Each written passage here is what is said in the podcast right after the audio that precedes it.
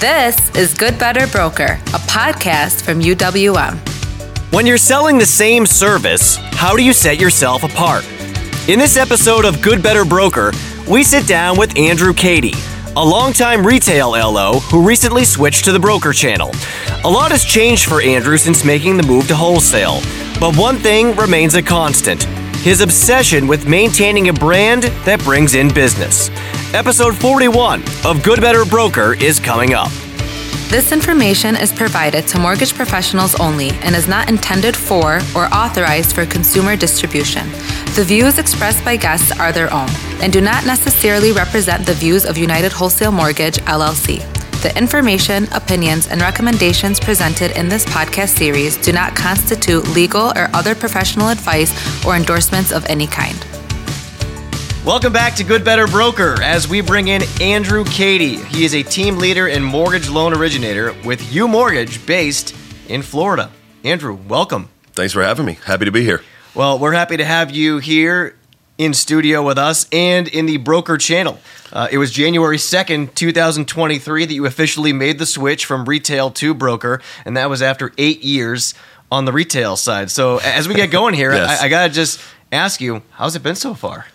It's been amazing. You know, there's a lot of fear and a lot of just stuff that's put out there. I'm not going to say who it's put out there by per se, but there's just a lot of garbage that's put out there about the brokerage side of the business that's just entirely proved out to be false. Like I came over and really for the first 45 days, which has been 70 some now, but first 45 days I kept waiting for that moment that would hit me like, crap, I wish I would have known about this before I made the decision. And that moment just never came. It's just been one success after the next. Well, that is great to hear. And you are a big guy on brand. I am. And building a brand. And in your previous role in retail, you had a very established brand. So big, in fact, and the name of your brand, I'll give it away, it was Epic. Yes. That's on your license plate. It is. It's the license plate on my Jeep. It really is, yes. So the Epic Mortgage Team, just to show you that how much Andrew believes in this. So as a mortgage loan originator, when people ask you this, how do you describe what your brand is? So a brand is something that has to drive home the point of what you do.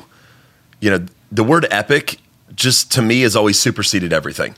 And so I kind of, when I got right after I got into the business, 2015 is when I got licensed, I just started calling myself the Epic Mortgage guy. I was nowhere near Epic. I was really poor in my skills at what I was doing, but a name like that just began to catch on. And I kind of saw the light switch turn on in 2016 when I showed up at a networking event and this really predominant real estate agent that I've wanted to work with walks up to me and says, "You're the Epic Mortgage guy." And like, this lady has no idea what my name is, but she knows my tagline. And I was like, at that moment, it was like all in. License plates, hats, branding, websites, everything. And we just rolled it. So it didn't matter that she didn't know what your name is. It only mattered that she knows what your brand name is. Right, because I am the brand. Like the brand is what we do. It's how we do it. It's everything we do. So I don't care if they know my name or not. But if they hear the name Epic Mortgage Team, it shouldn't matter the loan originator that is carrying that brand. The brand is going to supersede it all. How would you say that brand has evolved over the years from that time when you had that exchange with that real estate agent up until now? Well, I was always the Epic Mortgage guy, and then I realized midway through or late in 2020 that I couldn't be the Epic Mortgage guy anymore. Like, I was just simply too busy. I think it was March or April of 2020. I closed 56 loans in a month, and I realized I needed to build a team. And so I just began to transition it from Epic Mortgage guy to Epic Mortgage Team, and it was really a smooth transition. And the brand has really remained strong, and we build it on reputation. We're all about providing that service, so the brand is never damaged, but it's extremely easy to recruit loan officers because of the branding I've put out there. People want to be a part of the brand that I put together. We're going to talk more about the recruiting aspect in just a moment, but I want to just zoom out for a moment and ask you, big picture, You know, the importance in this business of making clients, prospective clients as well, and referral partners simply remember you. It's everything. It's everything. Early on in my career, I remember this phone call. I remember it vividly. This guy called me, and it was like a year and a half after I closed one of my first transactions. And he called me, and he said, hey, are you still in the mortgage business? And I thought, man, I have failed everything. Like, I have failed everything if a past client has to reach out to me because I haven't reached out to him because he wants to know if I'm still in the industry. And so, you know, having that memorable experience, having something that is lasting in memory, it simply keeps you top of mind. It's all TOMA. It's all top of mind awareness for referral partners, for past clients, and delivering them Epic branded swag, delivering them Epic birthday announcements. Like, we get cheesy with it, man. Like literally everything is about Epic, and it's as cheesy and as corny as can be, but it works. It works every time. You just top of mind awareness. I know you have a background as an entrepreneur, and I also know that some of our listeners are sitting there thinking to themselves, okay, how do I do this? Where do I start as far as coming up with my own strategy for building a brand like Andrew did? What is your advice for them? That's a good question. You know, it's something that I guess maybe it comes naturally to me. There's advertising companies out there. There's people you can hire to create a brand. If you're hitting that stone wall, seek help on it.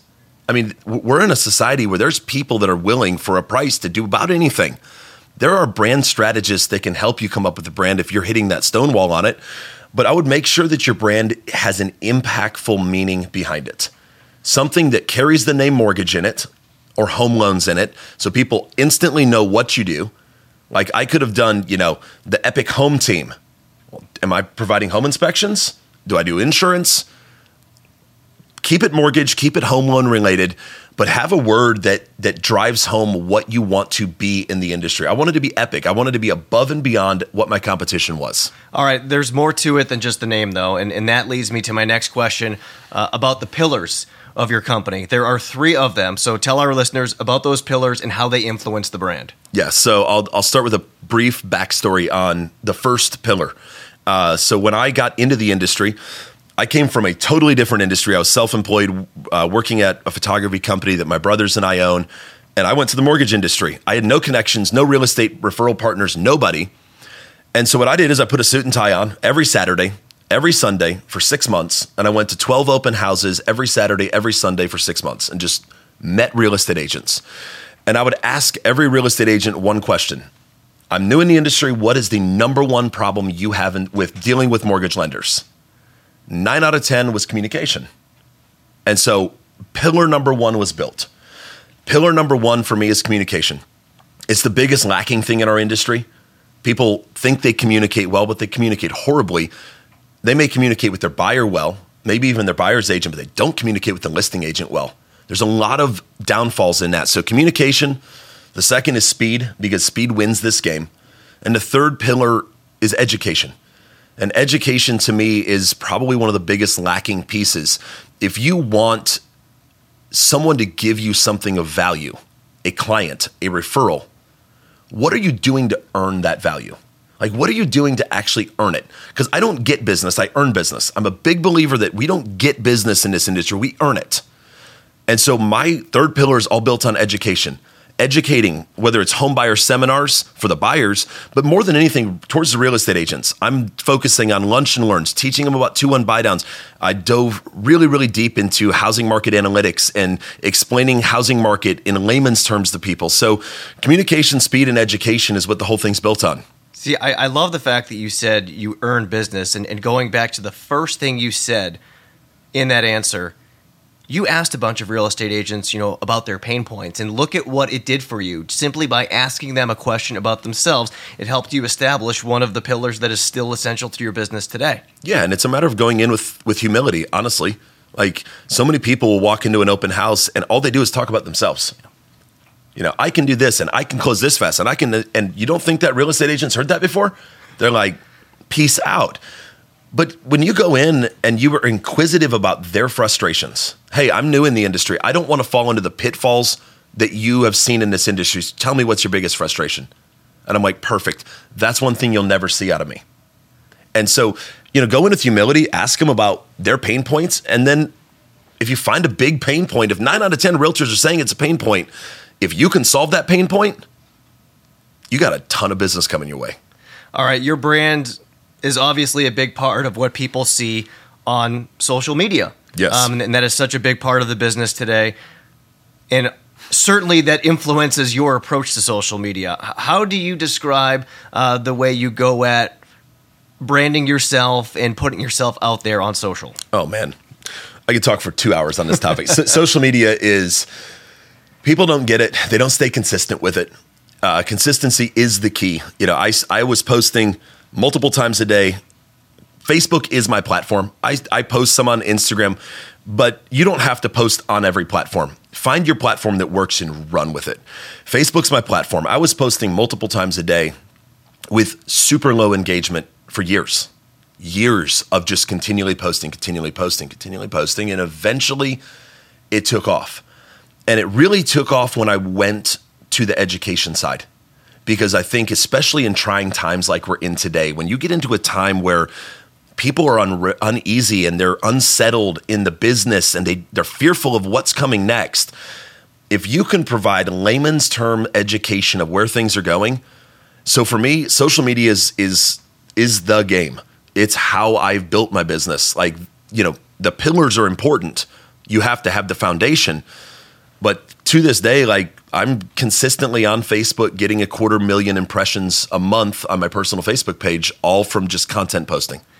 And you told me when we spoke previously that of your 8,000 plus followers on Facebook, most of them are real estate agents. Yeah, I haven't fine-tooth gone through the list, but I would say 90+% would be real estate agents that follow me. I mean, that's incredible. How have you gotten to that point? Slow and methodical. So when I got into the business, I started adding real estate agents as friends on Facebook. Well, when you start off, you got no mutual friends. You add 20 and one's going to add you back. So for the first several years I was in the business, I would methodically at 9 a.m. It was a calendar appointment on my calendar, 5 days a week, I would go to Facebook and I would add 20 real estate agents as friends. And I'd get a couple that would add me back. And after a couple of years of doing that, guess what? When you're adding someone as a friend, now you got 200 mutual friends. Now you got 300, 500, 600 mutual friends. So now when you add 20, you're going to get 18 of those 20 that accept it. So it's super discouraging at the beginning because there's no mutual connections, but the more you do it, the more it grows. And then what are you doing for them? That goes right back into it. Add them as a friend. And then you invite them to your Facebook business page. God, please stop. No, I'm a big Gary Vee fan. Massive Gary Vee. I'll plug him here. The guy's amazing. I heard a podcast early on in my career where he was talking about giving 51% in value and expecting 49% in return, because you want everyone that bumps into you to feel like they owe you just a little bit. And that's how I've done it, is I'm going to add you as a friend on Facebook, but I'm going to pour information back to you. All right. So you're adding value to your people on social media. You are now, even though it's only been a few months for you since you have been a mortgage broker, you're adding LOs to your team. Yeah, for the first time in a long time. It's tough. On the retail side, I really tried to grow my team hard. We pushed hard at it, and it was tough because we'd get great connections with great loan officers that wanted to make the move, but when it came down to pricing, that was kind of the end of the conversation. And for once, I'm in a situation where that's not the end of the conversation. And so, I only got 3 of my loan officers to move over from the retail side with me. So started off with 3. As of today, I have 8. I have 5 more onboarding, and we'll be sending out another offer letter tomorrow. And then I'm interviewing 2 more next week. So we're growing fast. So here's the question. As you're bringing these LOs on, how do you approach coaching them on building their brand? So their brand is essentially going to be a subsidiary of my brand. I am giving them the Epic brand, and I'm helping them build that in their markets, because we're expanding to multiple markets. We've got a market leader now in Orlando, Florida. We've got a market leader in Fort Lauderdale, Florida. We're putting a market leader in about 2 weeks, just signed offer letter in Jacksonville, Florida. And so they're going to help build the Epic brand. So it's not necessarily helping them build their brand. They're tapping into an established brand that has a phenomenal reputation. And what we're going to do is we're going to build out a recording studio. We're going to build out a video studio. We're going to allow them to come in and really start to do what I've done on their social medias using the Epic brand. Fascinating.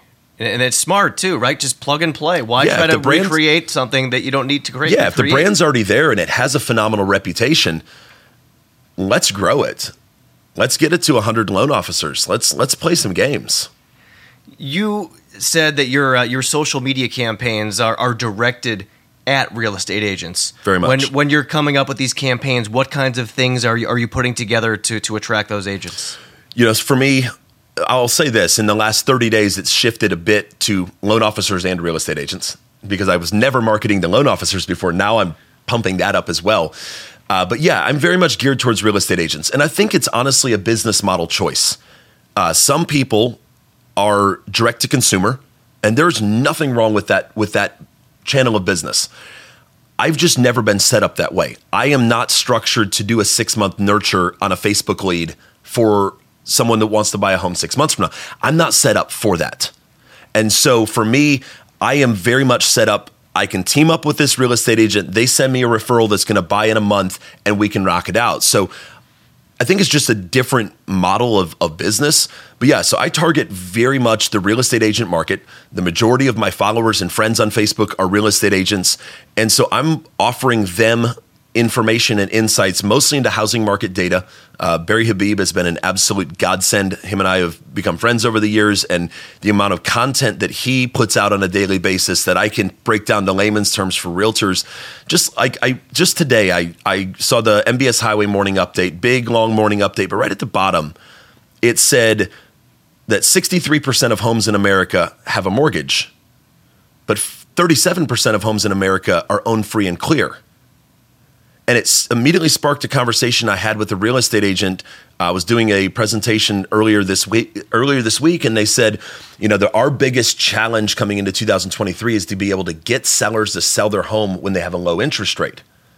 So I immediately, sitting in there this morning, whipped up a quick video.